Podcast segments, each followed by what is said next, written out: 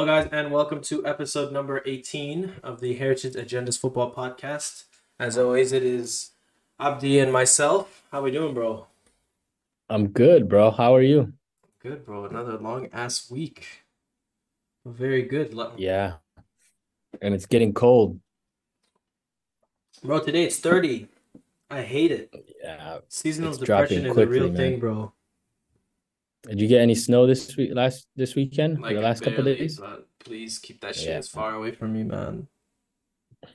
Just getting a little a little feel out snow, you know? Yeah, so. of course. But yeah, uh it was a it was a good week of football. Got a couple of good games I'm excited to talk about. Uh but we will start with the events on Monday. Uh, mm-hmm. We talked about this at the end of uh, the episode last week. Obviously, we talked about the Ballon d'Or winner, so probably the which is Lionel Messi. Congrats to him on number eight.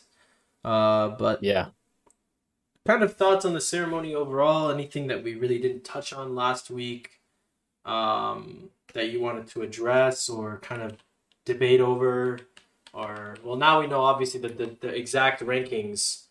Um, yeah and obviously the I other saw, winners like the Kopa Trophy and things like that. I thought the ceremony went exactly how everyone thought it would go for the last like what four or five months. Mm-hmm. Um, I think Jude winning his start of the season just what's it called just put it in place that he was going to win the young player trophy um or the Kopa trophy um and then but i was a little bit surprised by Emiliano Martinez because you know Bono, he played yeah. yeah. for the Yashin Trophy because I feel like there's a little bit better keepers, but he made the biggest save of the year um, last year and he won the World Cup and he won the best keeper at the World Cup. So I don't think there was any like I don't think anybody will go against that. And then uh, the ceremony was very beautiful. I it, usually goes pretty smoothly. There's no controversy or anything like that because of it's kind of like the NBA awards where everybody knows what's going to happen. You know, everybody has seen the script. Um, so there's nothing surprising. I don't even know why Haaland and Mbappe show up because they know for weeks on end that they are not winning this trophy that they're going there for. Um, but I thought it was it was really nice just seeing all the athletes in one room with a lot of legends. Um, there's a few entertainers there as well. Um, yeah, I, I it was just you know just how it usually goes. Everything was a was there was nothing off script pretty much, and the script was out for two three months. I feel like this kind of, this the rankings kind of emphasize what we talked about, which is that the like the way that they were grading the World Cup or and and the club seasons didn't really make any sense. Like for example, yeah. Griezmann, who I think was maybe France's best player or second best player, we can say because of Mbappe, was twenty first. mm-hmm. He was unreal in, in La Liga and for France in the World Cup. So it, for me, it didn't really make sense. And then I believe Bono finished ahead of yeah he did thirteenth to fifteenth in the rankings, but then he didn't win the Ballon d'Or. So Yep. It doesn't.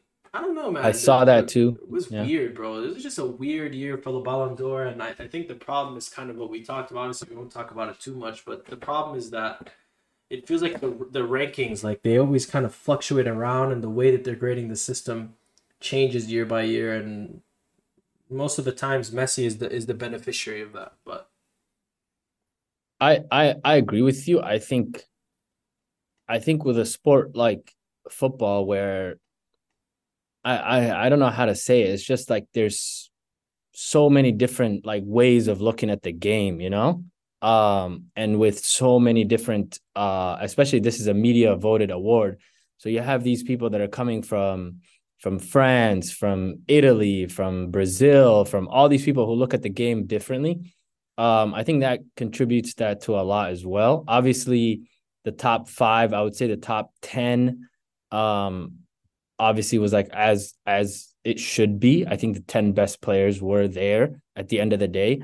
But you're right. It it it, it does there's no real outline as to how you can win this trophy. Um, it doesn't go by best player on the best team. It doesn't go by the best numbers. It doesn't go by who won the be- most trophies. Um, so it gets a little bit confusing. And you are right. Messi seems to be the guy that's benefiting it, but I feel like it's benefited others as well. Um, uh, 2018, that's the one I can think of where Modric just won the Ballon d'Or based on a on his World Cup run. Uh, obviously, he deserved it. I I agree with you. Um, but it's just it's just how it is. International trophies take um take this take this uh, the the the spot when it when it comes to the Ballon d'Or, especially the year of a of a World Cup or a Euros. Yeah, fair enough. Fair enough. Um, hmm, who's your who's your favorite for next year? Like right now. Oh man, I cannot wait for the Ballon d'Or next year and the next years because now we're past the we're officially past the Messi and Ronaldo we keep era. saying that. And it no, I, I, th- we are. We've been saying that since what 2018 after Luka Modric or after Messi won in 2019. We're like, all right, it's over. Like that that that is true, but I think now with where they are, especially in club football, um, I think I think they're done. Um, so it's so nice. Now we're going to be seeing the next generation of players, the Kylian Mbappe's, the Jude Bellinghams, um, Vin- Vinicius, um, you know, all, like all those players, Haaland. Um, yes, and and they're scattered all over the world. Like, um, I saw a video. I think it was me. It might have been 2015, 2016, where like 10 of the 11 players in the world best team were on either Madrid or Barcelona. Yeah, I don't think something like that happens again. It was um, ten, and then I just like was the other one. Yeah, yeah, yeah.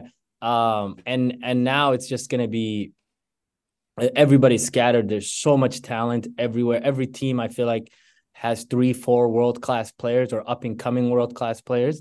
That's what I'm looking forward to the most. But if I was to pick a favorite, um, I think it's it's between the the Dortmund boys. I think it's between um Jude Bellingham and and and Haaland I think they are, you know, they are in better positions than what like I would think Mbappe because of just the pedigree they hold in their clubs and like the club competitions. They have a better chance of winning a UCL. Um, and then Bellingham plays for uh, on England. I think that's a team that has a great chance of winning the Euros, um, especially with how he started this year. Um, so I think I, th- but it could go, it can go either way. I think obviously Mbappe has a chance, but I think it'll be hard for him to, if if if Haaland does what he did last year, and his only two competitors are Mbappe and and and Jude Bellingham, I think he wins it easily.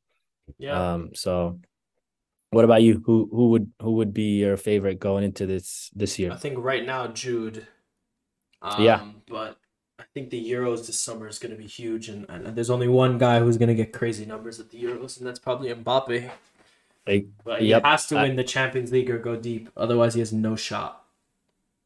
Absolutely, I, I I agree with you, but I think I think Jude obviously Gareth Southgate, you know, has him in a freaking padded cell when it comes to international football. Um, but if he keeps playing at this, I, I don't I don't see why not. He doesn't continue this run, you know. Um, yeah, no, I agree. Him putting up numbers is just it's become the norm now. Um, but he has a great chance. Uh, Haaland still needs to qualify um, for the Euros. I don't. It's going to be hard because they just lost. Um, I believe they lost to. Uh, was it I don't know who's in their group. They lost. They lost to Scotland, I think. I know they're in Scotland's yeah, group. they're not in the Euros. Um, or they have to win yeah. like the nation. The Nations League thing is really weird. Where like they have to. There's t- the Nations League teams can make the Euros. No.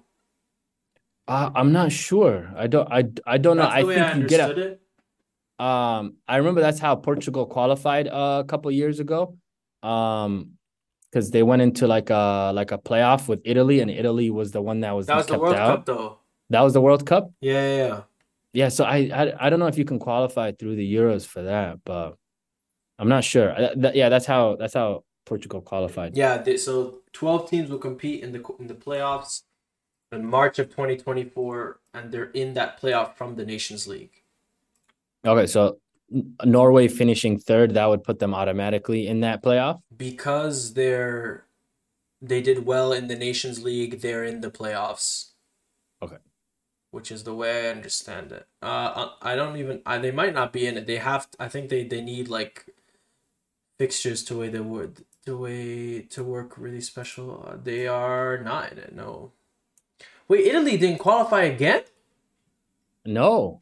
Wow, dude, Italy's finished. You're right. I remember. Yeah. Wow, that is crazy. But um So I'm not sure, but I, I think Haaland needs to qualify for that.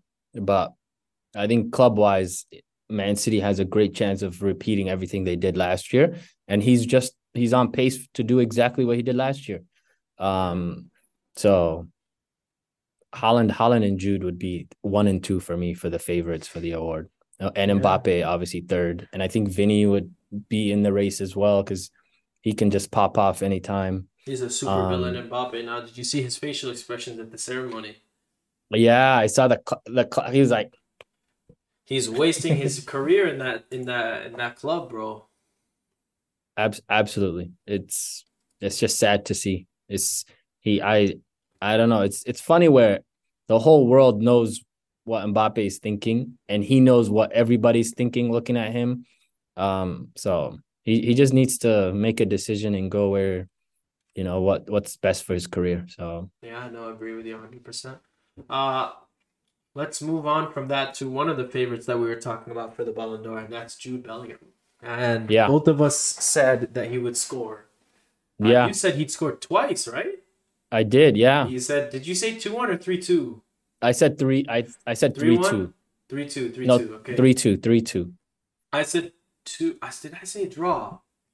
Yeah, no, I said a win. I said a goal and a win. You said two one. I think you said oh, two one. I, say, I did say two one. I did say two one. Yeah. So yeah. it was two one. But not only did he score a goal, he scored twice, and the first goal was a thunderbolt. That was a crazy, crazy goal. Uh, yeah. You want to go ahead and talk about this? One? No, please. You go ahead. I mean, I thought take that, the floor. I thought the, the game changed when when Camavinga came in. I think that's when the game really flipped on his head, and he was fantastic all day uh, on the Absolutely. left. Uh, it's another one of those wins for Real Madrid this season. They just keep finding a way to win the game when they're not at their best. Although they were great for really long stretches of this game, uh, yeah. they keep finding a way, and credit to them. They go down early. They they deal with adversity, and once again, bro, Jude just does.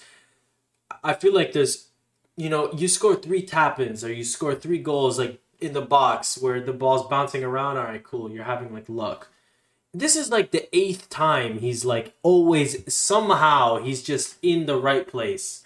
Maybe it's like the best purple patch we've ever seen. The first goal was crazy. Yeah, the I, I don't I don't know how uh Ter Stegen didn't save that. He saw it coming. He was looking at it, but it moved. Jumped it in the so way fast. I know. Oh my god. And the second but, goal was a like great finish in the right place. He just was that. You think that was a pass by Modric? Was that no, intentional? No chance. Abs- Absolutely no, no chance. chance. He was trying I don't to think control he that ball. saw him. No, no, hell no. And for it to perfectly bounce over the defender, yeah, no, no chance, no chance. He was definitely trying to control the ball, but crazy man, crazy player. I think I like um now it's 13 goals and 3 assists in 13 games. Um and he's it's just like the, the the he's just like whatever we think he's gonna now we're like predicting him to score two goals you know? I don't think ever i remember at the beginning of this at least this season i would be like okay he's not scoring anymore. I, I the scoring run ends today. Um and he's completely just surpassed everything of of what we've expected of him. And it just shows like his talent the form he's on um the the way Madrid are just uh like they're just so inevitable, you know, you can never count them out. Um but I I think this game like this El Clasico I, it was they were playing around the same time as um as Arsenal, so I was like, watching the Arsenal game and then that got out of hand pretty quickly, so I turned over and I thought for 60 70 minutes I thought you guys were like just thoroughly outplayed at, for, at least for like long stretches.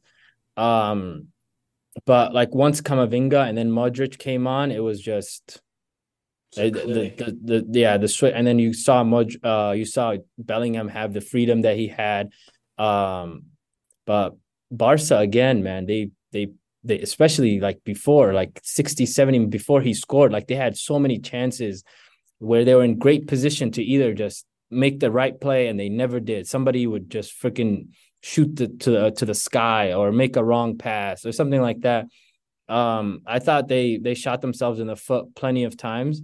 Um, and then when the moment came, I thought Real Madrid took control and then capitalized on every mistake they did. You cannot you cannot be making like those mental errors that Barca was making for especially especially with somebody like Jude on the other side of the pitch. Like you cannot give him that many chances. They should have put that game away pretty quickly. Um, but more more credit to Real Madrid, man. It's just uh, like they find a way. I, huh? They they, they find a they way, find but a like way? like is it's just I've never seen a stretch like this where like let's say how like I think we let's we'll say 13 games you guys have won 12 uh like what, 11 or 12 of them and and I think those games that you won I think 8 or 9 of them that I think would it be fair to say you guys were outplayed I'd say a good amount I I wouldn't say like most of them it's not outplayed I would say that like it's like they're in neutral the whole game Exactly. Okay, uh, but for a club like Madrid, I they're not playing their best most of the games. Then, I will say. Absolutely, and that's what's like so confusing me. Uh, I, like just throwing me off because it's like, like I've seen plenty of games this year where I don't think they should win, or I don't think they should even get a result or a draw or anything like that, and they just win convincingly at the end by the score sheet. You know. Yeah. Um so that that's something I'll keep a close eye on, especially with the elimination knockouts. Um, and the La Liga season continues. A uh, Copa del Rey starting up soon. Um, but it's just it's it's hard to evaluate this team because of just it's I've never seen anything like this before. Yeah, no, very very fair we'll see where Madrid go from here. I still don't really know. This team is kind of hard to gauge at where their ceiling is. Like that's the big thing for me. They're they're very like unpredictable. I think obviously they have to think internally. The ceiling the ceiling is the roof as the Michael Jordan would say with his team, you know? You don't know. I you have no idea. So I think that they have to be feeling good about themselves so far as to being league favorites. Uh, they've been very very good and they're in the driver's they're in the driver's seat right now the champions league is their competition so it's a three-way tie right now for first girona who are absolutely cooking and we don't talk about them enough who they beat thoroughly 3-0 away yep they destroyed uh, them yeah. and and atletico madrid who if they win their game in hand will uh will be tied with with both teams. And barcelona who are just four points behind those teams as well. So very very interesting very interesting season for la liga. Yeah, it's a close, close, close season. Um, especially the top four. And and Girona just being so, just they were not meant to be there, but they've they've hung around, especially after getting completely dismantled by by Madrid. Um, they're still winning games and and they're right at the top. Yeah, we'll see. We'll see where it goes. I think right now, if I had to put a thing, I'd say maybe league winners and a and a and a semifinal would be a pretty good season for them.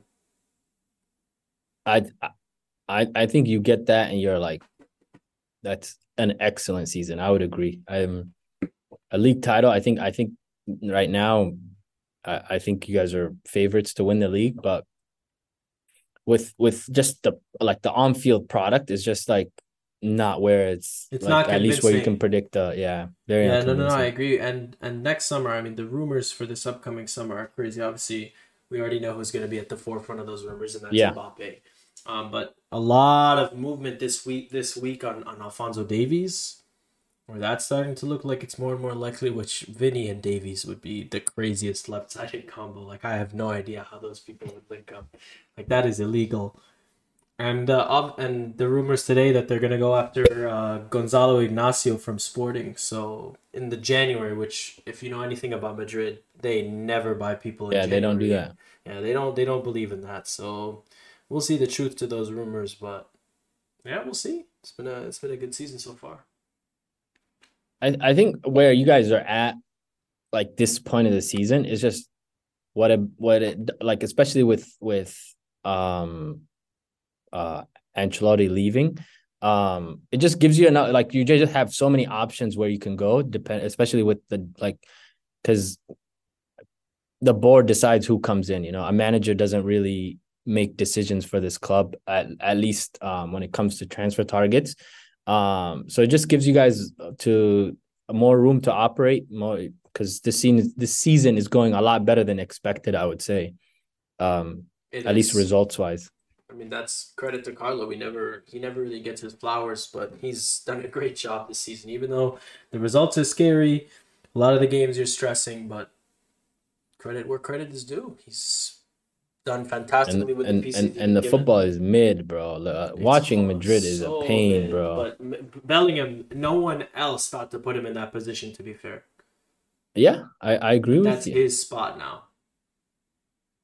I, I my I can't wait to see what the next coach does with Bellingham because it's like you have, it's right there, you know. what are you gonna do, you know? So I mean, part of the thing with him is he's so versatile. So like, you can use him as an eight, but like Valverde owns the spot of like the eight on the right. You know. Yeah, I, I think this diamond just because there's so much positional overlap in the midfield with with Madrid like ha- having having Bellingham that high up the pitch just gives it like just gives enough room to play other players, you know. Um, so if you these are great push back have, Bellingham, it's way. like, hmm. I said these are great problems to have. No, no, no. no, I I think so. The I think those are great problems to have, but I think some coaches I think would overthink it, you know, and would just just stick to the status quo, yeah. which I I don't think Carlo Ancelotti is like that at all, and he's he's revolutionized what what Bellingham can be and what his potential is. Um, I just hope the next coach um, sticks to that. I don't think he has to play the same exact way because you guys still need a striker, and I don't think two up top is a right way to go. But I think just having Jude up there would be like like that's a no brainer. Like that's something that should be like like no questions asked. I think whoever you bring in next, like you have to ask that question. Yeah. And they have to answer it. Yeah. Jude fair. will play wherever he needs to play. Very, very fair. And that's probably looks like right now it's gonna be Xabi Alonso, who we know he's a fantastic tactician, bro. His Bayer Leverkusen right now are they're cooking. cooking, bro. They are cooking. And if the rumors for the transfers are true, a right back, Alphonso Davies and, and in Mbappe, with that team, even if you get rid of Modric and Kroos, oh, I I agree with you, man. I I and I and I see like you're, uh, which I appreciate because you you hold yourself. You don't let your mind go there because you've been fucking oh, smacked oh, no. a, a few times. in, in my in my hell no, I refuse. um. So I, I you you tease it a little bit and then you just keep it there, which I like. Um. Yeah. So uh, Xabi Alonso is that would be a great get for for Real Madrid. Well, I think if it's not Mbappe this summer, I think it will be an attacker. Like they will bring an attacker in. Yeah, they have to. They have whether to. Whether it's that Mbappe, whether the rumors of the Haaland clause activating next summer being true, um, whether it's Alvarez who has had rumors in the past. Yeah. Uh, so we'll see. He has a clause as well. I think what fifty million or something like that. Alvarez. Yeah, 50, I, 5 0. Five zero, yeah, but I, he resigned, so I don't know if that's a little okay, bit different. Okay, that clause needs um, to be axed because fifty, every club under the sun is gonna come play. He's this, he's he is filth. No, but he he he re-signed, so ah, he, he has a contract up until like twenty thirty or something like that. yeah, so I don't think that that's probably got tripled, quadrupled even. Osimhen too this summer. Osimhen. Yeah. Uh, yeah, we'll see. And Endrick comes next season too. Don't forget. Yeah. I just hope they don't sell us on Endrick, please. Oh, if they say Endrick is the signing, I'm gonna I'm gonna be so angry. We need this. Uh, oh, I hate. What's that? What's that? The the Wenger when he when a new player comes back from injury and he's like, oh, this is our. What's tra- the guy's name? Diaby. You know who I'm talking about. Every yes. year, I remember there's this Arsenal fan who would do this horrible French accent. He'd be like, well, it's like a new signing because Arsenal would yeah. say that every year. Uh, so I, I, I think I think Madrid. I think you guys you guys have not spent any. At least last year you guys spent a little bit, but since ha- uh, Hazard, I, you guys haven't just regular. I think not really. Last well, year was just uh, Jude. Almost that's it. Jude and then uh Tchouaméni the year before. Yeah, and then yeah. Camavinga the year before that. So it's like you guys haven't. You the war chest is is ready to be unloaded. Is, and I think this is the best time because you have everything. I think you just complete the team now and just leave it as is for the next if five, get six, a right ten back, years. Davies and Mbappe, halas. Like exactly, that's, just close shop. You have everything. Oh you yeah, you and and you get Inacio. If the Inacio rumors are true, it's over, bro.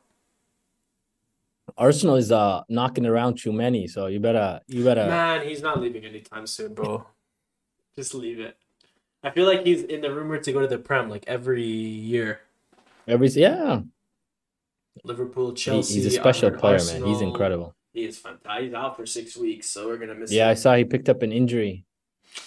But we'll uh, we'll we'll jump from from my team to your team. Mm-hmm. Uh, finally, bro, it feels like it's been a it's been a while since we just got a just a like a classic 2023 Arsenal just pre World 2022 pre World Cup just thrashing. Yeah. Oh my god, it was and it was so unexpected because that game Gabriel Jesus didn't play, Martin Odegaard didn't play. Um, and then Eddie Nketiah had a hat trick. I don't really rate Eddie Nketiah that much, but Before like Marcus Rashford, by the way. um, but he he was absolutely just amazing to watch. He was doing everything. Um, three classic goals, like just incredible goals. The, especially the last his, one his, was the, the last one was oh. amazing. Um, and Henry then he had a chance at four, and then he gave up the penalty to to, pa- um, to Vieira, Fabio Vieira, Patrick Fabio Vieira. Vieira, and then and then the fifth one was Tomiyasu, who's like climbing up the charts as like my favorite Arsenal player. Like I'm so happy so for him. Versatile. Um, so incredible. Um, I remember he he uh, after the game he said um his mom passed away last year. Yeah. Um, which was just so sad to hear because of just like what he went through last year. Just just on field issues. Just and basically. We and we didn't know. Um, uh, he was injured all the time, and then he made a few mistakes. Um, and I, I remember earlier this year, people because he came into the season hurt um, and people are wanting him out and being sold and stuff like that. Kept but keeping Balogun, yeah. Um, so I just, I just, I, I'm just so happy for for Tomiyasu. He's becoming my favorite player on the team. Uh, but it was a, it was a classic, just a five 0 thrashing. There was no, it was. I, I, I stopped watching. I like right after the third goal to go watch El Clasico because they were on at the same time. Um, but it was lovely to see. I I I saw the lineup and I was like, oh, it's gonna get ugly because we had no creators, nothing like that. And it was just Eddie Nketiah stepped up to the plate. He has five goals this season in ten games. Um, you can't ask anything more from a backup striker, you know. So yeah, I agree. I agree wholeheartedly with what you said. I think it was finally refreshing to kind of see the Arsenal that we that we kind of expected, which is uh, just thoroughly outplaying their opponents. I, think Declan Rice, what a, he's been a fantastic addition. Ten out of yeah. ten. Uh, we haven't really been talking about him enough, uh, even though we do a lot. But now that he's really he owns that single pivot, like number six role in that four through three, it, it, it's it's refreshing to see it, and and even taking what Partey did last season to another level, in my opinion. He just gives you that and more. Abs- absolutely, and and he has something that Partey will never have, which is he's on the field 99% of the time when you need him. Yeah. Um, and it, I like Partey. I remember, I remember even like these number sixes, Rodri. I remember it took him like a year and a half to like be who the player he is now. Uh, Partey took a full year. Um, Declan Rice has like just come in and instantly, just within a few weeks, has made that position him his. Um, so and he's so versatile. He can play on the left, he can play on the right, he could just sit back and he can drive the ball. Um, and he's been contributing. He has like three goals and assists in his last three games for Arsenal this um, which is just an incredible. I don't I like I me I personally just like the um just the performance week in week out, but like when you're adding that to goals and assists, it's just just a perfect player. Like I, like I, like Jude has been the marquee hundred million pound signing of the season, but I think Declan Rice has played just as well. Um, as well uh, as like Jude. obviously without the goals and stuff, I but think I think he's, he's played there, though. Absolutely, yeah. Like in terms of instant contribution, playing fantastic on that level for sure. Like well, well worth the money. Very, very yeah. worth it. No, nobody's talking about a hundred million pounds with these with those guys. So yeah, no, no, no. Other people, you know, we're still uh, we're still looking, certain, but a certain team, a certain couple teams, I feel like are always are in the mix of things. But yeah, very good performance, and they play uh Newcastle this week, and then Champions League. Yeah. So it's gonna be gonna be interesting to see, and, and that's that's really what Arsenal have needed that clinical number nine, and who really steps into those shoes. Maybe it's a revolving door of one week it's someone, one week it's another person, but you know, obviously this was not the example that we're talking about, but in these yeah, games, yeah, it's it's Sheffield United, so it's not a, it's just like, it's the game on the, it's just the game on the like the schedule, and you have to get through them. Um, obviously, in a tight title race, Tottenham have taken a two point lead, obviously. Um, and Man City's right there. Um, after very, after very their own thrashing of this weekend. So, I mean, yeah. Now that you mention it, we can talk about. I'll. I'll ooh. First of all, oh, I never do this. I can't really. I can't really. Mm, I never do this, but you said I said City clean sheet and a win. Did I not say 3 0 too? I think I said 3 0. You said, you, you said 3 0, yeah. Oh, I was on fire last week, and, and you said United would win, which was yeah. one of the big talking points for controversy. Well, let's just, I'll start with you because you know I have my disgusting United agenda, but. Uh, yeah. What, because you you thought that the result would be different. So what disappointed I, I you thought, with United? I thought United would win because one, they're playing at home, and two, they always gear up for a big game. Obviously, it's a derby, but they're always at home. They're a threat to win, um, at least get a result. Um, but I was watching the game, and within like the first 15 minutes, you could tell this was going to be a 6 7 0 game. Um, if Onana didn't save the goals that he did, like it, Haaland had like two or three headers where it was like saved from the goal line, like nothing else, just direct headers that that Onana just just happened to be at the right place at the right time. Um, but it was it, it was just a mismatch in all aspects of the game. They were dominated in every side of the ball. Um, they lost every 50-50 ball. Um, they lost every duel. They lost every just anything. Like they could, they they like. I was, I was just taking notes, and like my, the only thing my notes say is Bruno and Rashford, because I was like, I don't see them on the pitch. You know, I, I need to remind myself that these guys were actually playing, uh, because they were so bad. Um, Rashford had a chance, I believe, like the 60th minute mark when they were down 2-0, and it was like a nice cross, and he hit it on his chest, and he waited a little bit and just completely missed. Um, and that was it for him. Nothing else. I you did not notice. Um, like they don't have any difference makers. They don't have any leaders. Bruno is not a leader. Um, Rashford is not a leader. Um, like there was no positive thing you could take away from this. It was just like thank you that it's just 3-0. That's it. Like that's the only thing that I think they would take. Um, and then Haaland showed who he is. Foden played exceptional. Um, Grealish was a beast all night. Um, and then Bernardo Silva was amazing. Like it's just like KDB, this team like the, the names I'm listing compared to what was on the other side of the pitch, it's just a mismatch. I I I don't know how this club is functioning right now. They've lost half their games this season. Um, there's nothing they could look forward to. I think just other than maybe another Carabao Cup trophy. Um, and I don't think that will be enough this season to save anybody's job. Um, but I just think they are so far behind from from Man City, from Arsenal, from t- uh, Tottenham.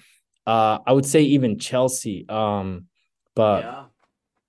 it's it's it's dark, man. It's dark. This is the darkest start, even the other seasons with United that I can remember. And I think it boils down to one thing. First of all, there's so many different levels to this loss. Yeah. Let's start with let's isolate the game and then let's talk outside the game. Um I might I might ramble for a little bit, but please, um, please. First of all, I thought the team selection was questionable. Maguire and Evans against Alvarez and Haaland. If you told me that uh, last Tuesday when we were last Wednesday when we recorded, I would tell you that it wouldn't be a 3 0, it would be a 6 0, like you said. Um, yeah. Second of all, uh, taking off Amrabat at halftime to chase the game at 1 0 versus City is literal suicide. Yeah. Against City, you have to pick your moments. They are not the type of team that you can chase a game for 45 minutes. They don't have the talent to do it. Uh, they it just doesn't make sense. Um, yep, and they ripped them to shreds for the they, second goal. They, did. Just... They come and bang. Four minutes into the half, they score. Um, mm-hmm. I think so. That that responsibility lies on Ten Hag, uh, who obviously I've been critical of, but most of the stuff with him is I think that this kind of bleeds into the second issue. First of all, I don't like his man management. I think that's been poor. I think his lineups to be 75 80 games into a united season and i think if you told him you have every player healthy give me your 11 i think he would know it uh, i think that's a problem uh, obviously that there needs to be a fine line between favoritism and knowing your 11 but i think that he yeah. just doesn't know it i think if you told him give me your 11 He's been mixing and matching Bruno in the middle, Bruno on the right, McTominay up the field. McTominay is a DM, Amrabat on the left, Amrabat is a DM, double pivot. Are we gonna do this? We, you know what I mean? So very yeah. confused. I would say is the word. Um, I would say I think that firing him, of all the criticism I've had of Ten Hag, I think that firing him would be very short sighted. And just to start yeah. the cycle over, I think he does need time to I think he's only played 76, 77 games as a coach, which is nothing. Give him he needs he needs another season and a half minimum. Uh, there's there it's dark. I agree, and I think it starts here. And I was listening to Sky Sports, who usually just says a bunch of nonsense, but there was a couple things I actually really agreed with. Mm-hmm. I think United is one of the only clubs that spends that spends these this amount of money that you just never have a fingerprint on why they're spending the way they're spending. And I just don't think it makes any sense. For example, Ten Hag, we look at the profile of the players that he's brought in. Onana as a goal play uh, as a keeper. Great, fits the style he wants to play, even though we don't even know what the style is. I feel like that's part of the problem is we don't even know the way he wants to play. Um, Amrabat, Casemiro, are just two like two different types of midfielders, even though they're mm-hmm. both DMs. And you bought Casemiro last season, and you're already buying his replacement this season is is already a big problem. Uh, yep. uh, Lisandro Lisandro Martin we talked about. Um, uh, who did he bring in? Rasmus Højlund, Antony Mount, Mount, these players don't make any sense. Okay, you're gonna buy a striker like Rasmus Højlund, who's a big physical six four, back to the goal, quick, can finish player, right? But next to him, you're gonna have Antony and Rashford, who are primarily wingers who like to cut inside and shoot. So like, where is the continuity between what you're buying, what you're using, and the what the way you're recruiting? There's no all of these feel like they're just like there's a huge disconnect between every single element. So it's just like it, it feels like they're just spending to spend. So like let me give an example. Like how many different even even at united maybe this is a Ten Hag problem maybe this is a giving too much uh, importance to the manager. When Mourinho came they struggled. They got Lukaku Fellaini Ibrahimovic um, who else did they buy? Uh, for they never bought a center back. Um, but those yep, type of screaming for a center back. Those type Mourinho. of players were all the same profile. They're big physical players.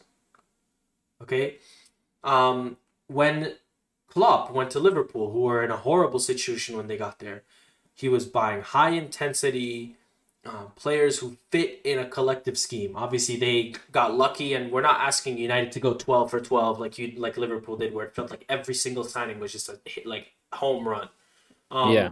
But it just doesn't feel like there's. It doesn't make any sense. If you wanted to use Marcus Rashford and Antony on the wings, why don't you buy a striker that can link up the play, who has no problem dropping back maybe between the lines, uh, to to play like that? And we clown Manchester United for their their lack of creativity with recruitment, but I think the, the more striking thing is it just feels like they're spending to spend, which is the most dangerous thing you can do as a club.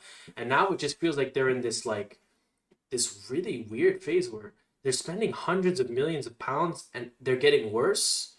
And it doesn't feel like they're any closer. It feels like we're farther away from answers when we started the season than we are than than are right now than when we started the season. Uh, yeah. I don't know. I, curious to see what you kind of think. I, I know that's kind of loaded because I just said like six things at once, but no, I I I agree with you with the with the like the striker situation, right? Um, and I think he identified that problem last year pretty quickly, and he brought in Weghorst, right? Um, and somebody to link up play, and they were, were pretty successful. Obviously, Weghorst did not produce, and that's where it kind of fell off because the guy was giving you zero goals. Um, and then they go away from that completely in transfer window. Um, I don't think Rasmus Højlund was somebody they identified early in the window. They were just like, okay, we need a striker. Um, they look into everything, and then and he's a guy that he's freaking 19 years old. He has less than 20 goals to his career goals. Um, but the spending to spend has been always a big issue because like United are not like these like self-sustaining clubs money is always there. Um, like like I remember like Arsenal, right? When when Arteta finally started like at least getting money or getting to spend his first uh two years ago, his first transfer window, that was when he brought in Ben White, brought in um Aaron Ramsdale, brought in all these like players that you could that you that fit into a scheme that exactly. can play the way he wanted to play.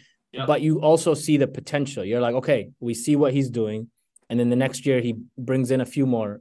Um, they they United have brought in old players, young players, in the middle players, um, six month players like low loanees. Like it's very like it's not very shrewd in terms of business wise. Yep. Um, and I think like uh, we I know we've said this before, and and and uh, Rangnick was the first person to identify the problem.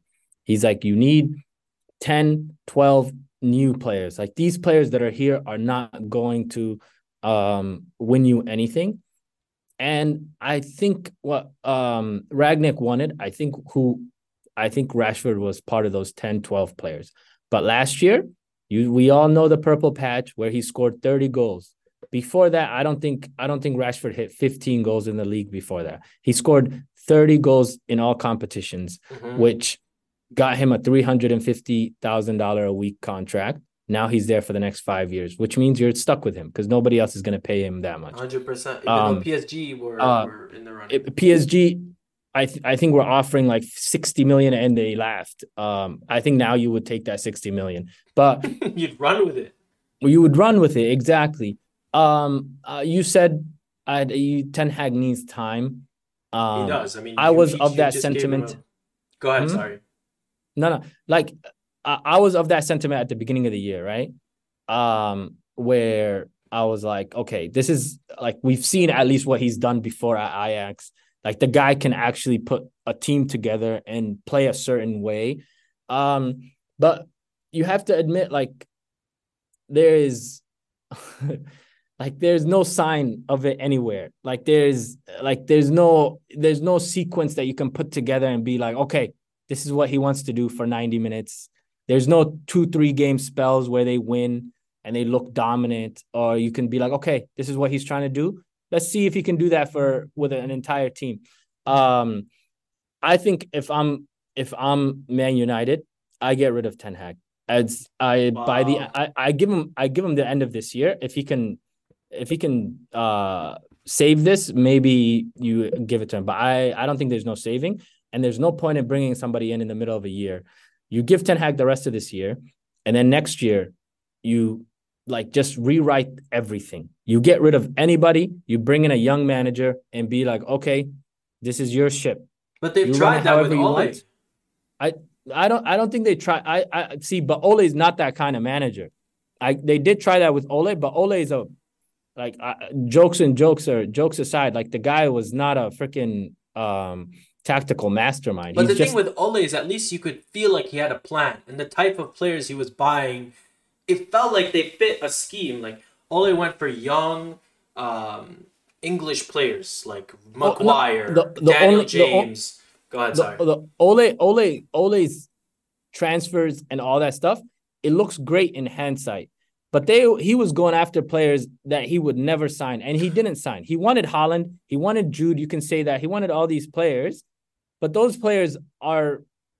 Come on, you're you're not getting those players. No, I think but, it, I'm saying Ole in the sense of like he bought and he missed, but he bought and it felt like it fit a scheme. Like, tell me how Maguire, not Maguire, sorry, Casemiro, Mount, Amrabat, and Højlund and Antony are meant to fit together, or what type of like uh, uh, style, um, collaborative style that they can play with together, or if there even is one, which it doesn't feel like there is.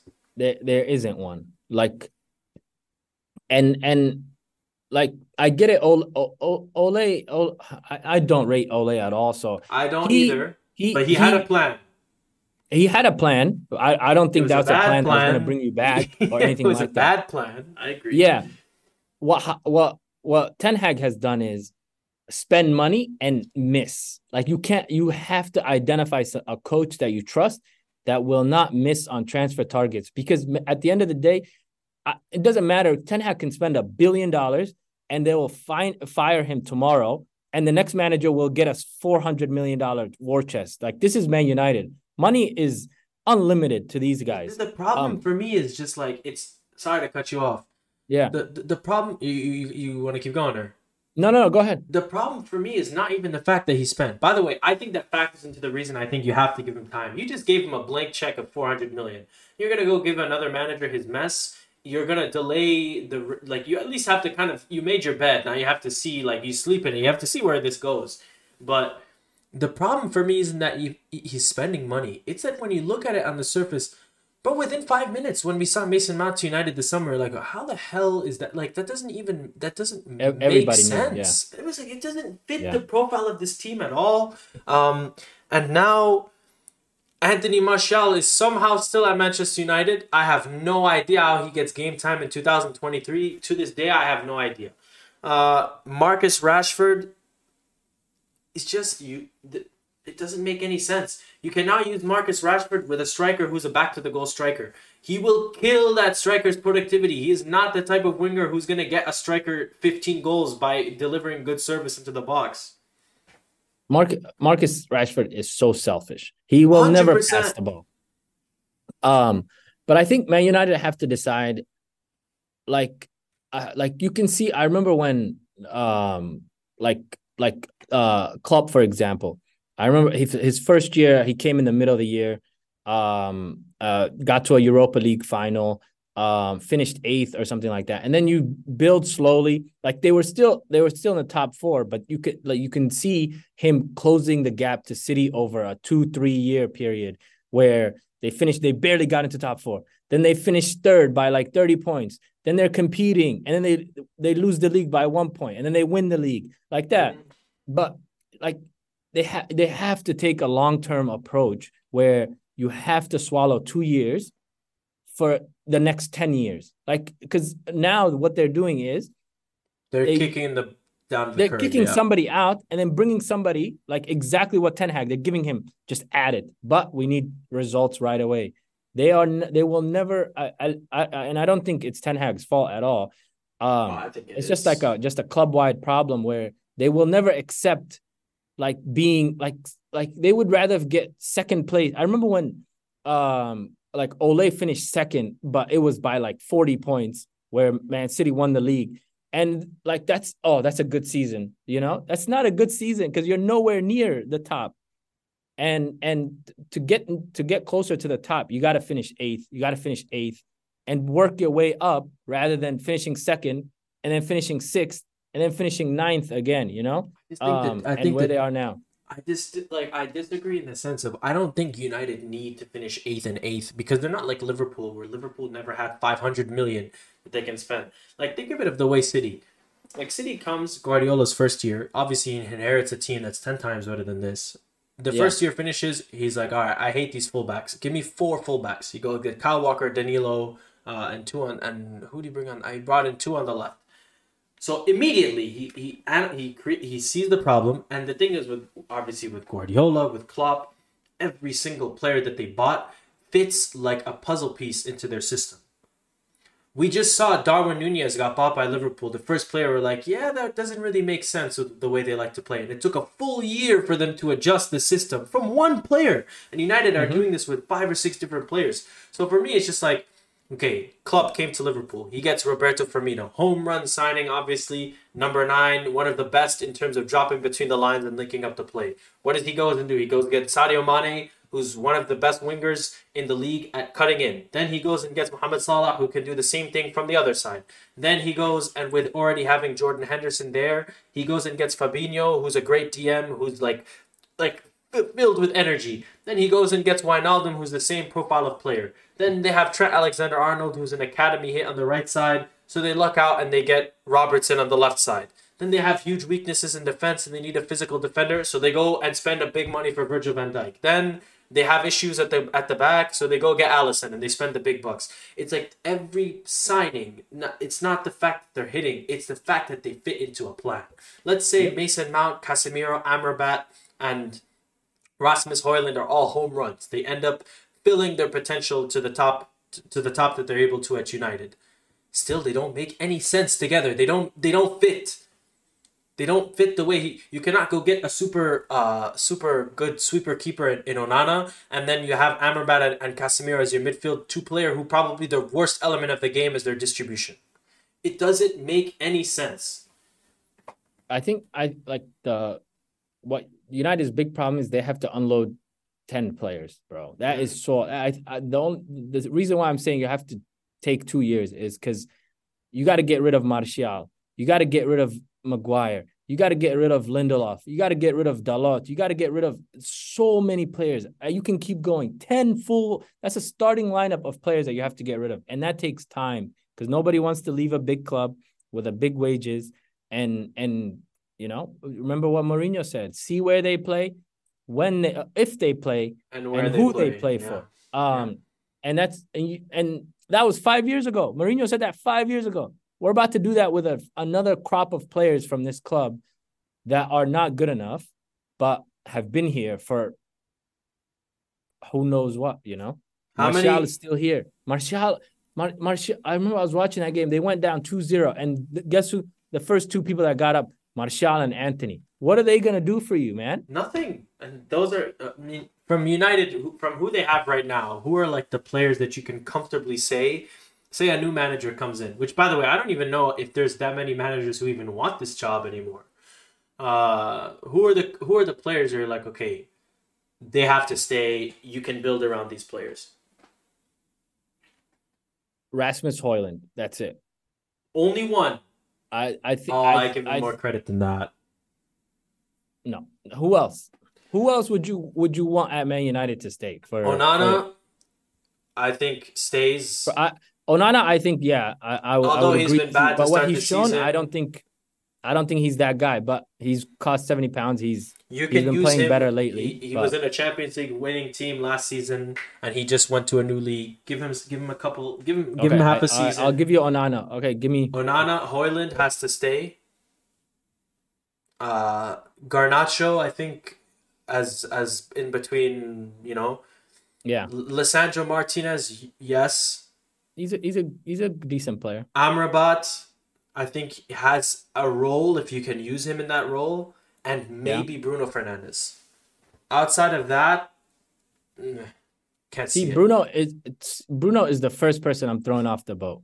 He has he like if bro, the guy is just he brings everybody down, man. He's not a captain. That's the biggest mistake. The thing is, you need people like you need personalities in the locker room who can just keep him like he's just the first. He's always whining. Yeah. Like but he's a he's, great player. He, he's a great player. a third of right, the season. I, a third of the season. But, but who are you gonna get as a number ten player. who like, can you? I don't know. I, Dalot is not bad. Like I think you, he's Dalot. Dalot is not bad at all. It's just like they have a lot of eh players. Like nothing cannot, makes any cannot... sense. Like and you can have eh, players, but they just need, everything needs to fit in a system. Obviously, not everyone is Man City, and we're not asking them to be Man City, but like it just doesn't make sense. You want to use Højlund? Go get two wingers who. Why didn't they get Doku? Doku would have been perfect with someone like Højlund. I, I don't think they ever heard of Doku until he signed for Manchester City. Exactly. So. so like it just doesn't make sense. And then I don't know, man. Like they were close to selling Maguire this summer, and then they had a bunch of issues with that. It's just like this is a this does not make any sense. I think if you if it's just you you need to you need to try something new, but if if I think Ten Hag will be let go at the end of this year, who do you who do you think Man United goes after? Obviously, I, I I don't think they can get a lot of people, but give me a name that you think they should just have in there, eh, like just targeted right now? That would take the job, or that they should go for. It? Assuming assuming they'll take the job. Assuming they'll actually, because obviously my answer would be Xabi Alonso or Zidane, but never in a blue moon would they ever take the United job. No. Oof. What, who are their options? Graham Potter maybe would take it. You, you want United to the go- best thing Graham Potter has ever done in his life is just disappearing, bro. His name is starting to sound good now, you know? The the Chelsea stench is starting to wear off a little bit. I don't know. Graham Potter, uh, if if if uh, Spalletti would would take the job, maybe Spalletti, maybe Conte. I don't know, bro. It's tough. The the manager market is so. Who would just... you take? If if if I would throw a blank check at at Zerbi probably, because at least he can no develop. way people. in hell he would go from Brighton and that beautiful team with that war chest to United. Bro, United have a war chest of their own, but like I, I just think you have to look long term. You have to get somebody that can develop players.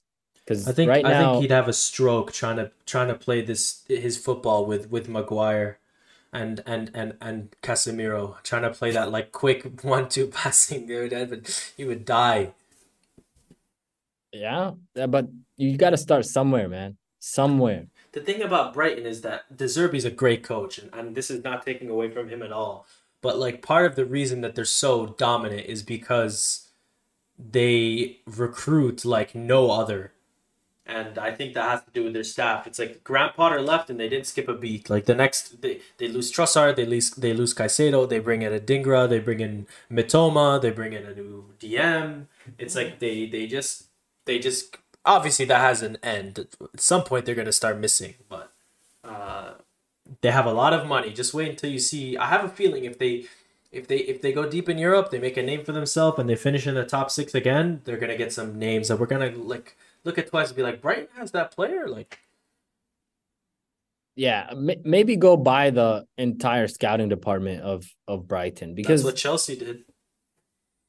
Yeah, and to be fair to Chelsea, they've struggled, but at least I can look at Chelsea and be like, they have a very, very concrete plan. They're not buying anyone over the age of 24, 25. They're all very young players and and they're and they're filling in a position and they're they're basically doing like in baseball like a farm system where they're just creating like tons and tons and tons of talent that either will break into the first team and if it doesn't work they can just flip them. Yep. There's a plan, like you can see it.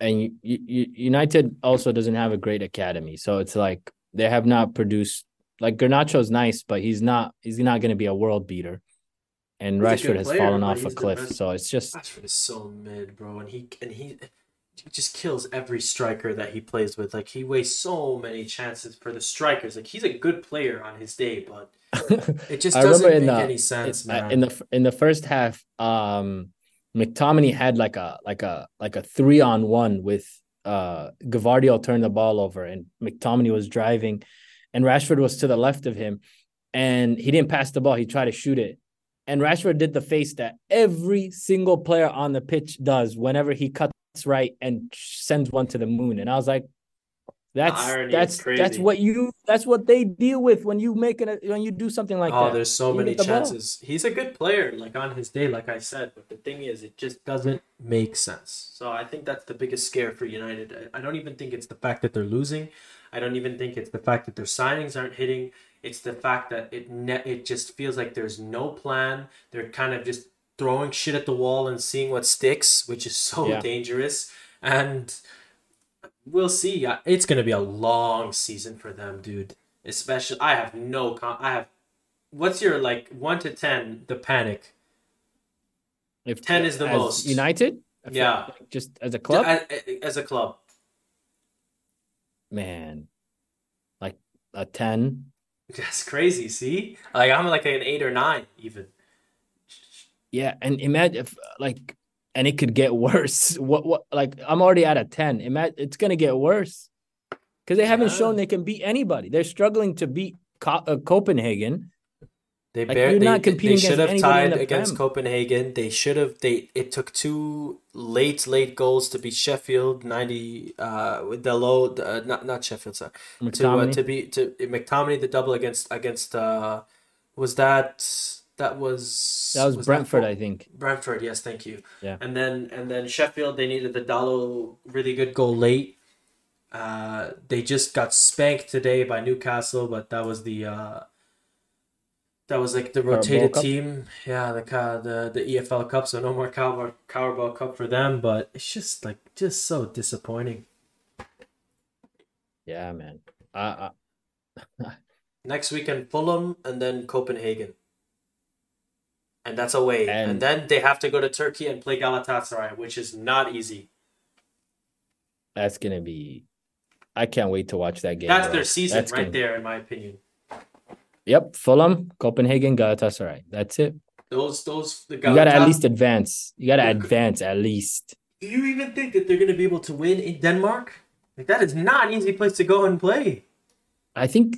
Do they have three away games? No, the the the old trap. The home game is Bayern. Okay, okay. I was about to say that would have been that would have got spooky. No, it's away have... Copenhagen, away Galatasaray, home Bayern. Which home, home Bayern, Bayern, is not fun. Bayern's so that yeah, that's Bayern's going through them, but I don't, Bayern could be already qualified and might rest everybody. Uh, they were qualified. Bayern doesn't do Barca. anyone favors. They, they, they, they, like fucking with people. Yeah, they literally smacked Barca 3 0. Remember when Barca like needed a miracle and they played the whole first team? Like they do not care. No, they don't. No, they If they don't win at Fulham this weekend, panic. It is time to panic. I I still there's for me you just have to they're eighth. They've won five games, they've lost five games. You can't you can't reasonably reasonably fire Ten Hag after you give him a blank check like that in the summer. But oof, it, it's gonna get ugly and fast. Uh, if things don't change soon, good luck. Especially if they if they if they finish bottom of the of their group, man yeah. alive, there's gonna be problems.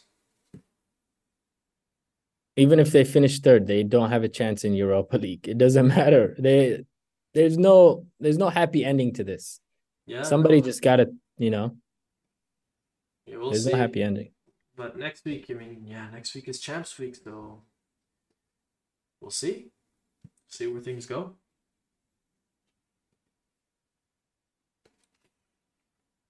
But I, uh, I go ahead. Sorry. Go ahead. Go ahead. No, go ahead. Go ahead. No, I was gonna. I was just gonna bring up Chelsea real quick. Yeah, we can we can do Chelsea and then do three five two. But uh, yeah, another another weekend and more struggle for them. Uh, it feels like yeah. anytime it feels like they start to turn a corner, they just go right back down. And that's we said it like it's just the the tale of a young team. You know, that's just yeah. the story where there's no consistency. But I like that they've had results. You know, they have stuff that they can build on. Um, it's just they they just can't put it together for more than a game, even barely sometimes a game. Um, but they were completely outplayed in the second half, ripped to shreds by Brentford that just sat back and just attacked every they time. Sat back, yeah, um, exactly. And Cucurella got cooked. They were just attacking him all freaking second half. Um, so they have one win in their last 13 home games. One win in their last you know 13 how crazy that is. But they get Nkunku back, and, and I feel like the jury is going to be out when he gets back because they need that number 10 so badly. And the thing is, a front four of Mudryk, Palmer, and Nkunku and Jackson, like on paper, which it's always been for Chelsea, I have faith. So it's, it's not bad, bro. Palmer is is so nice. Palmer's cold. Man, City's reserves are just do miracles. Look at what it did for Arsenal too. Their bench is just special.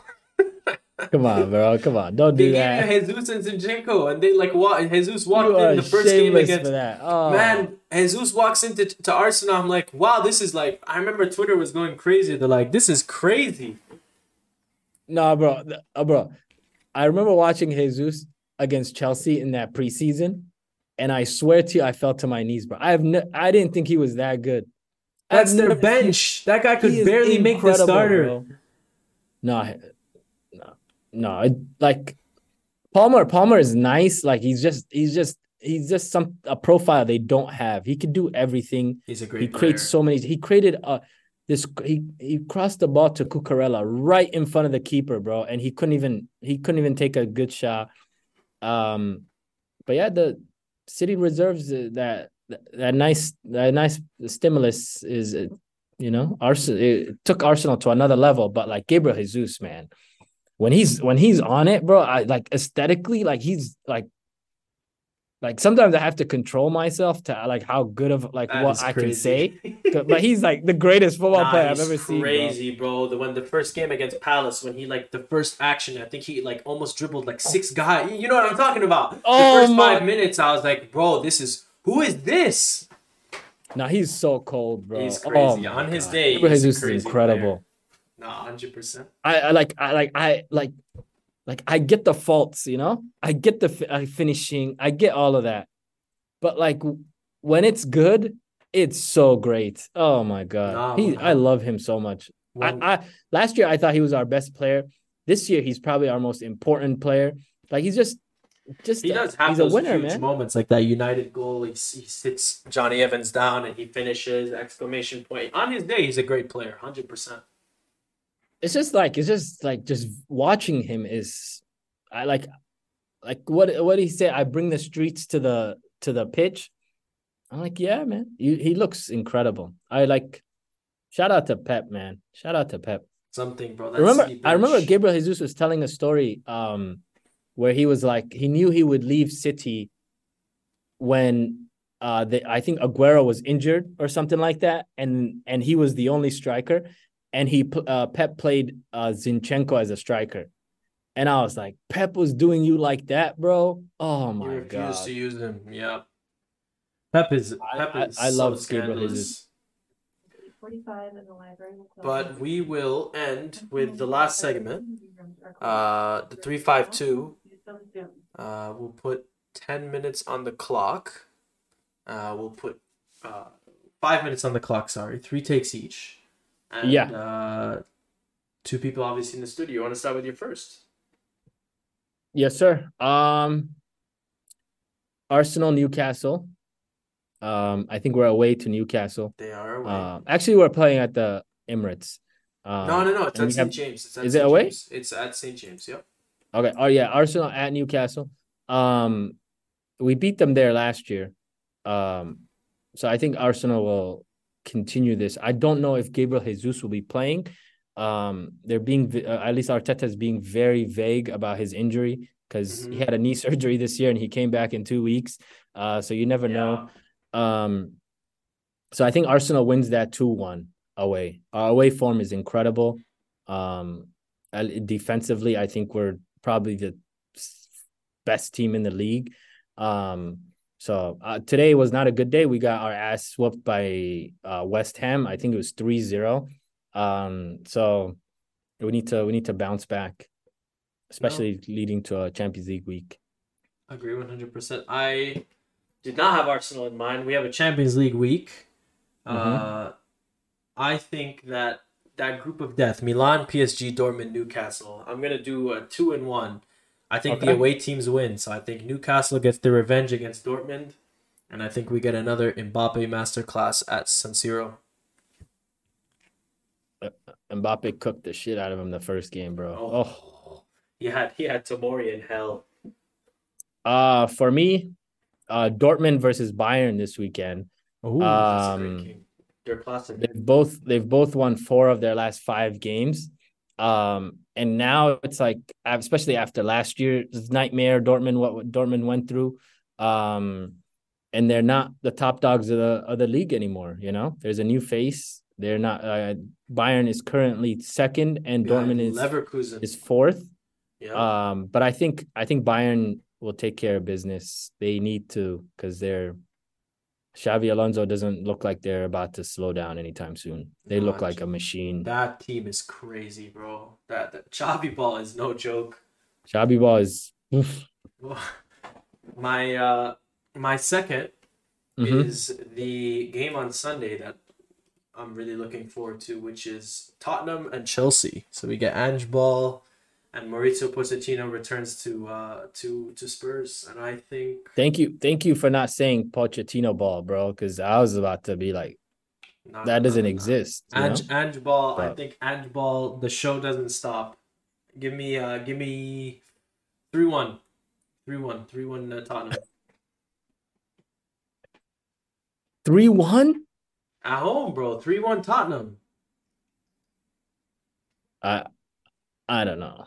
I don't. Know. You don't believe in Ange Ball now? They're top of the league. No, no, I, no. I believe in Ange Ball, but I, I, I don't think this thing can continue like this. I don't like. It has to come. It has to come to a stop. Some, they, some they way, some Liverpool, way, somehow. They, they tied at the Emirates. They, to be fair, they have not. They, they smacked United.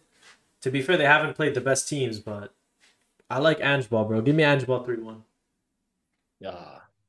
All right. Uh, my third and final is the the fall of a great club, um, Lyon, is currently oh. 18th in League One. Um, they have not won one game in the league. Um, it's just sad to see. Um, their coach this uh, week. Yeah. I think I think they're going to be relegated this year. That is a um, crazy um, take. They're going to be relegated this year, um, especially, you know, especially with their you know early 2000 success um the legendary players that have come out of that club. Um they won seven league titles in a row you know? And then uh they had a one outside the top four finish in in 20 years. And now and now they're I, I I don't think Lacazette can bring them back, bro. I don't think Lacazette's gonna carry them to uh out of that. They're that cooked. It's bad, man. Oh, they don't man, relegated is crazy. zero wins, bro, in like ten games. Come zero, on. But relegated, I think they fire their coach and then they get that new manager bound and they just squeak it. They pull Especially with the was it was it their coach that got beat up uh, last weekend? Yep, that was their coach. But Lyon, so, you do not want to mess with French fans, bro. They have no chill. Yeah, no, it's it's just it's bad all around. Um, and I think it's not gonna stop. I think it's just they need to regroup. They need to go. But they're a legendary club, man. They've you know, so it's it's very sad to see that they have. I was looking for like just good fixtures in in League One, and I was just like, I didn't think it was this bad. I knew they were struggling, but I had zero wins. It's crazy. No, I knew they were last, but the last one I have is uh this game I'm going to be watching very, very closely, and that's Copenhagen United. And I think uh, maybe you're on that. You're on that. I will be there no matter what. I will you know? be there no matter. no, I, I don't even. I honestly don't hate United. Like I, it's like a running joke between us that like I'm always talking negative about them. But like, yeah, for me, it's just like there's stuff about like them that just rubs me the wrong way, like the planning and stuff. But this weekend at or this week in Denmark, uh, I think they get a. I think it's a draw. I like one one here. Uh, I just don't think they get the win that they're looking for. I'm, I think I'm being generous too. I can really see them losing this game. Rasmus Rasmus is from Denmark, right? He is. He is okay. That'll be nice. This reminds me of a couple of years ago when they got third in their group. Remember when they went to Istanbul to play like Istanbul, Başakşehir, and Demba Ba like turned the clock back and scored.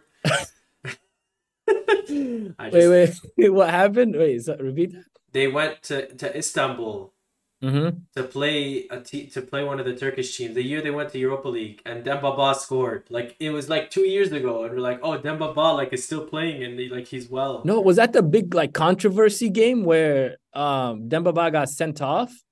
Um Remember, like that was like two years ago, where he had to be like held back from the ref. The racism. No, that was the same group though. It was PSG, that was, okay, that was, I remember, United, yeah. Istanbul, and uh, and and Leipzig.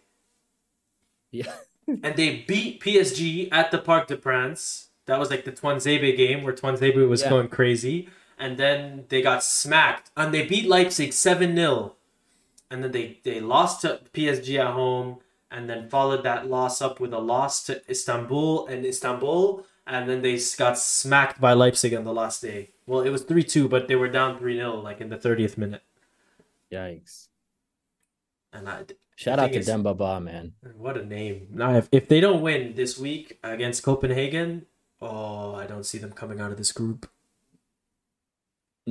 It is over. You, you would need to win two games in a row and then have every other fixture go your way. It's too hard to overcome. That would no, be impossible. No, impossible. So we'll see. We'll see where this goes.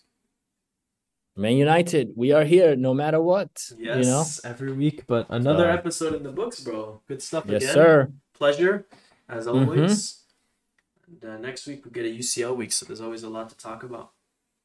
Yes, love love participating in the Champions League, man. It's yeah, changed my life. Competition, bro. This is where the hype is at. Yes, sir.